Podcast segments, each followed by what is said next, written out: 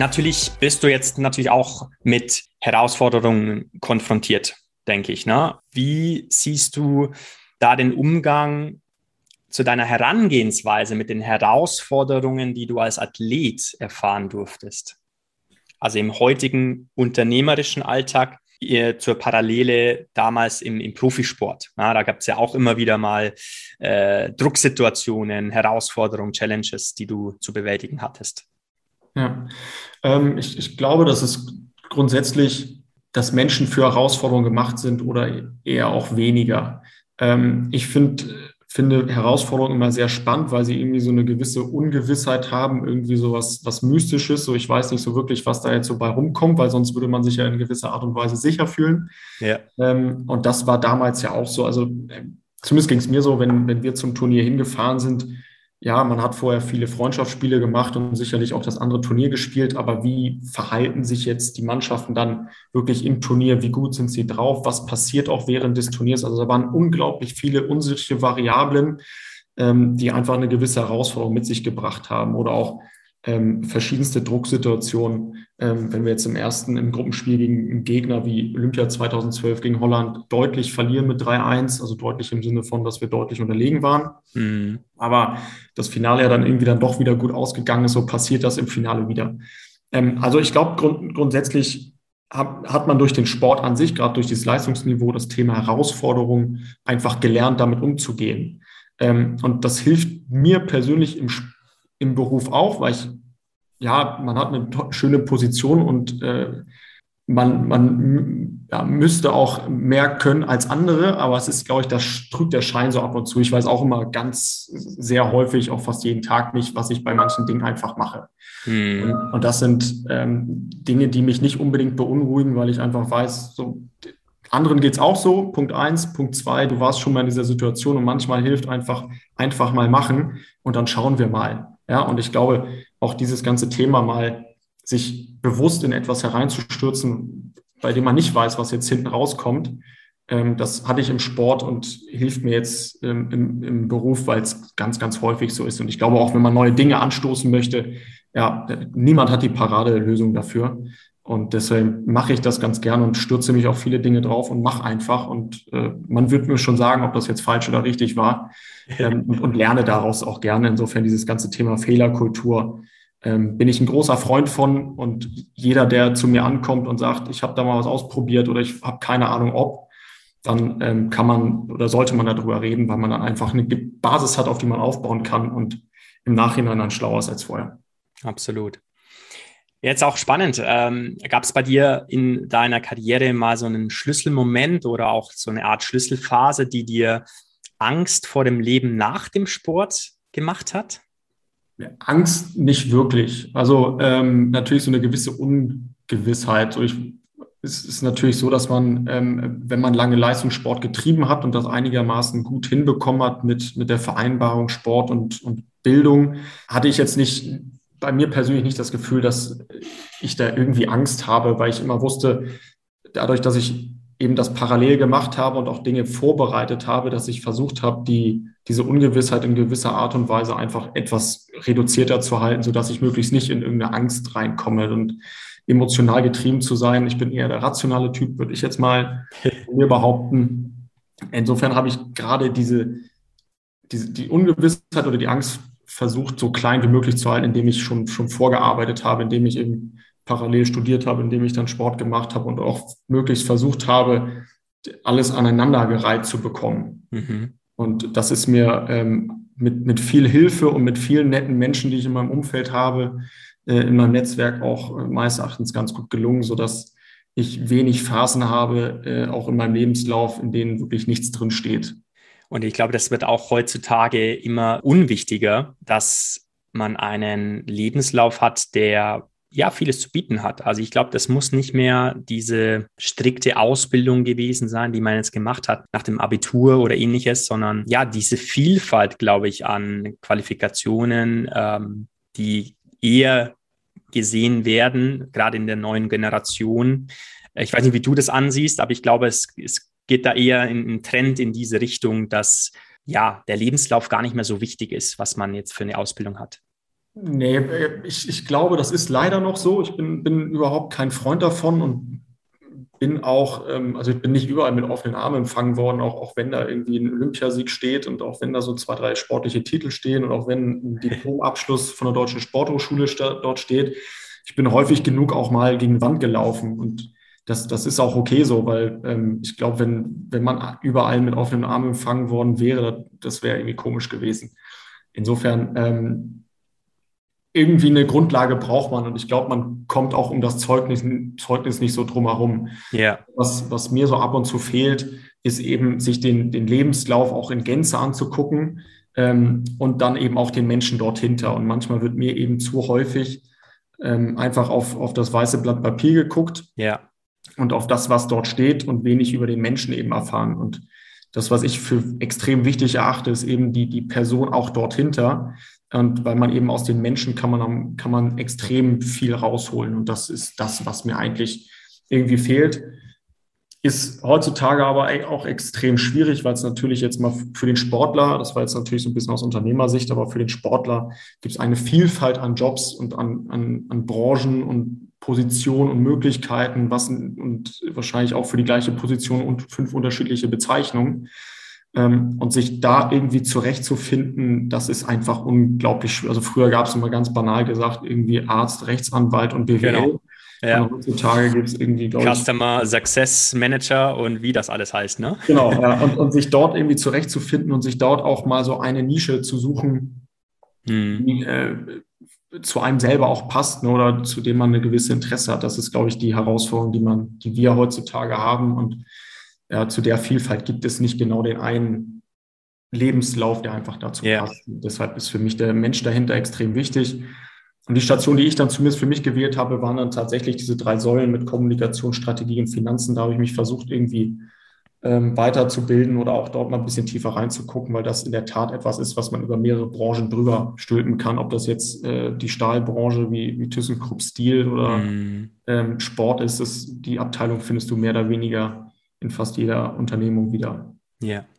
Du hast es angesprochen, du hast dich äh, in speziellen Bereichen weiterentwickelt, äh, unter anderem auch an der Sportmanagement-Uni in St. Gallen. Was verbindest du mit der Weiterbildung dort? Ähm, ich verbinde erstmal ähm, ein tolles Umfeld, ähm, was ich neu kennenlernen durfte ähm, mit, der, mit den Schweizern. Ähm, erstmal tolle Mitstudenten. Schön. Ich würde da jetzt mal die ganze Studienleitung mit reinzählen, weil die auch unglaublich erstmal sympathisch nett ist und, und offen und nahbar war. Aber eben auch der Inhalt, der dort gelehrt wurde, aber grundsätzlich erstmal so dieses ganze, die ganze Atmosphäre, wie offen man aufgenommen worden ist mit den Mitstudenten. Also wir haben da teilweise in den Modulen in einem Hotel gewohnt oder dann irgendwie im letzten Modul auch in einer Wohnung zusammen. Und das überlegst du dir schon ein bisschen mehr, mit wem du in einer Wohnung dann vier Tage bist. Nee, ähm, insofern, das ist das, was ich erstmal primär so aus der emotionalen Seite mitnehme, ähm, was, was wichtig für mich ist, um, um mich grundsätzlich erstmal dort wohlzufühlen. Und von der rationalen Seite her ist es natürlich so, dass du mit der Uni St. Gallen eine sehr renommierte Universität hast, die ähm, sehr gewillt ist, in diesem Bereich Leute weiterzubilden.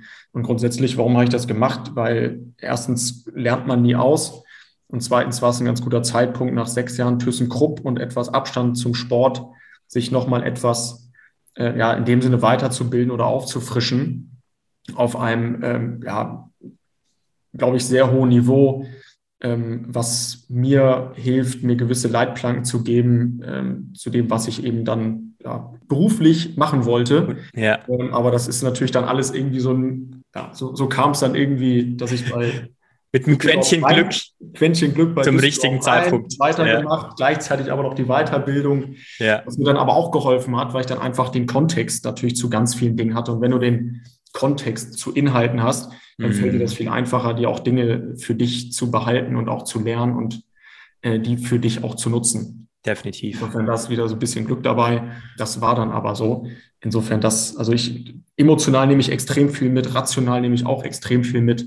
Und deshalb ähm, würde ich das jedem, der zumindest in meiner Situation ist, immer wieder empfehlen, sowas zu machen und wird es wahrscheinlich in, in zehn Jahren nochmal machen, weil ähm, man dann wieder andere Perspektiven sich ganz genau Blicke hat äh, auf die Dinge.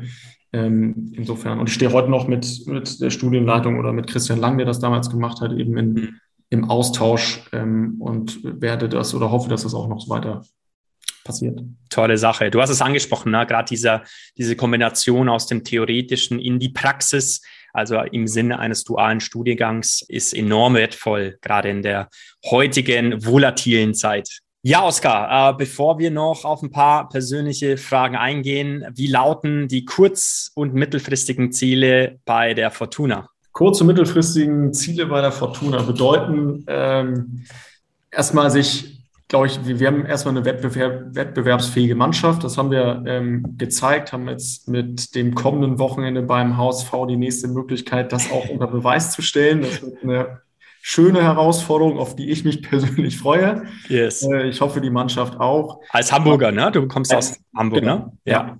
Schön. Genau, aber da bin ich ehrlich gesagt jetzt mal auch in dem Podcast total ehrlich. Da ist für mich erstmal die Rationale ist da erstmal vorne weg. Definitiv. Ähm, und dann kommt da alles andere. Ähm, und äh, ja, langfristig definitiv Etablierung Bundesliga. Hm. Das ist der Anspruch und sollte der Anspruch sein. Düsseldorf ist Landeshauptstadt, äh, nicht ganz unbekannt in Deutschland. Äh, ein gutes Umfeld, auch ein gutes wirtschaftliches Umfeld. Insofern. Sehr schön. Also wieder zurück ins Oberhaus ähm, ist in meinen Augen auch nur noch eine Frage der Zeit. Ich habe nicht zu viel versprochen übrigens, ne? mit, der, mit der Messlatte, dass du auch eine sehr, sehr inspirierende Story hast und, und, und sehr viel Erfahrung auch schon mitgenommen hast. Und du hast es auch gerade noch gesagt, du hast auch eine Vision. Also was siehst du oder beziehungsweise auch welche Spur möchtest du mal hinterlassen haben?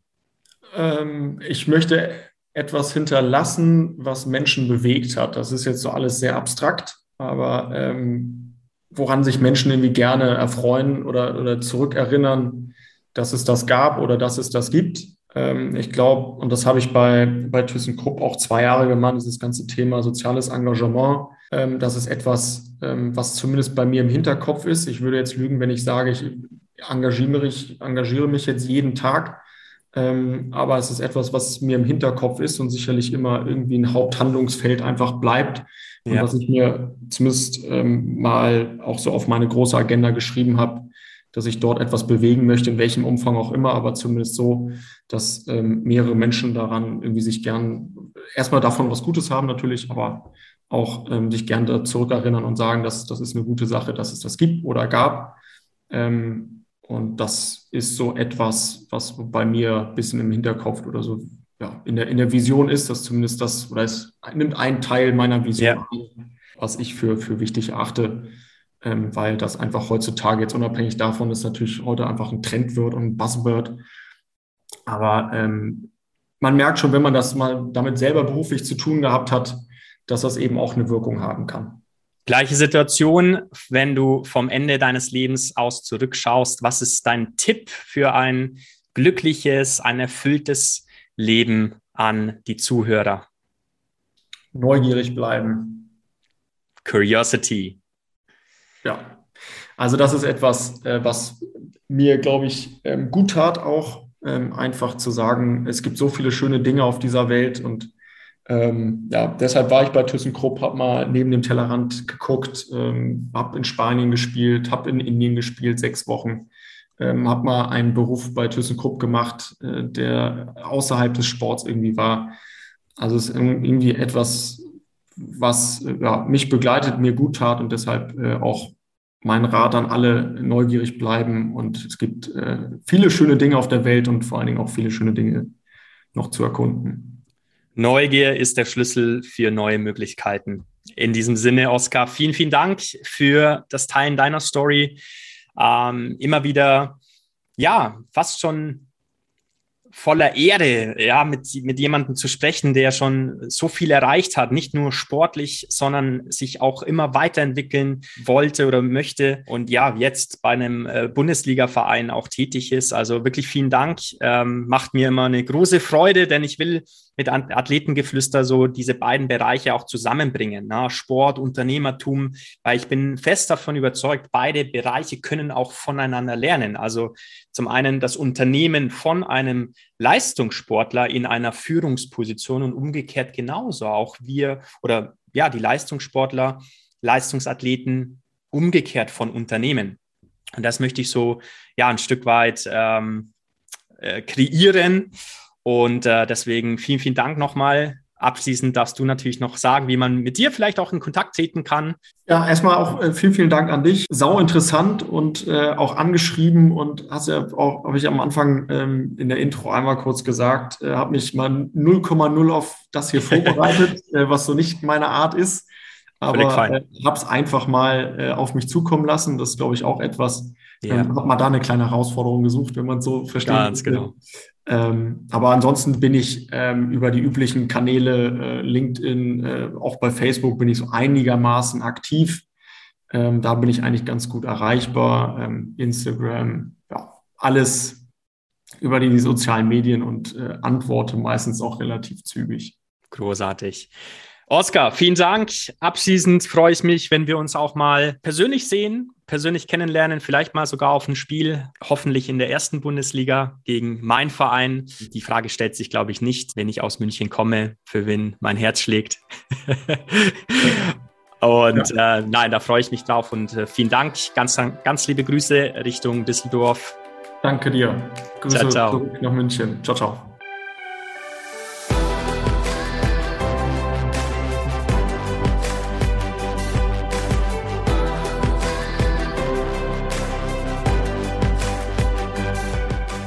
Ja, das war's wieder mit dieser Folge. Vielen Dank, dass du bis zum Schluss geblieben bist. Falls du mehr erfahren möchtest, ich habe wieder alle Kontaktdaten in den Shownotes verlinkt.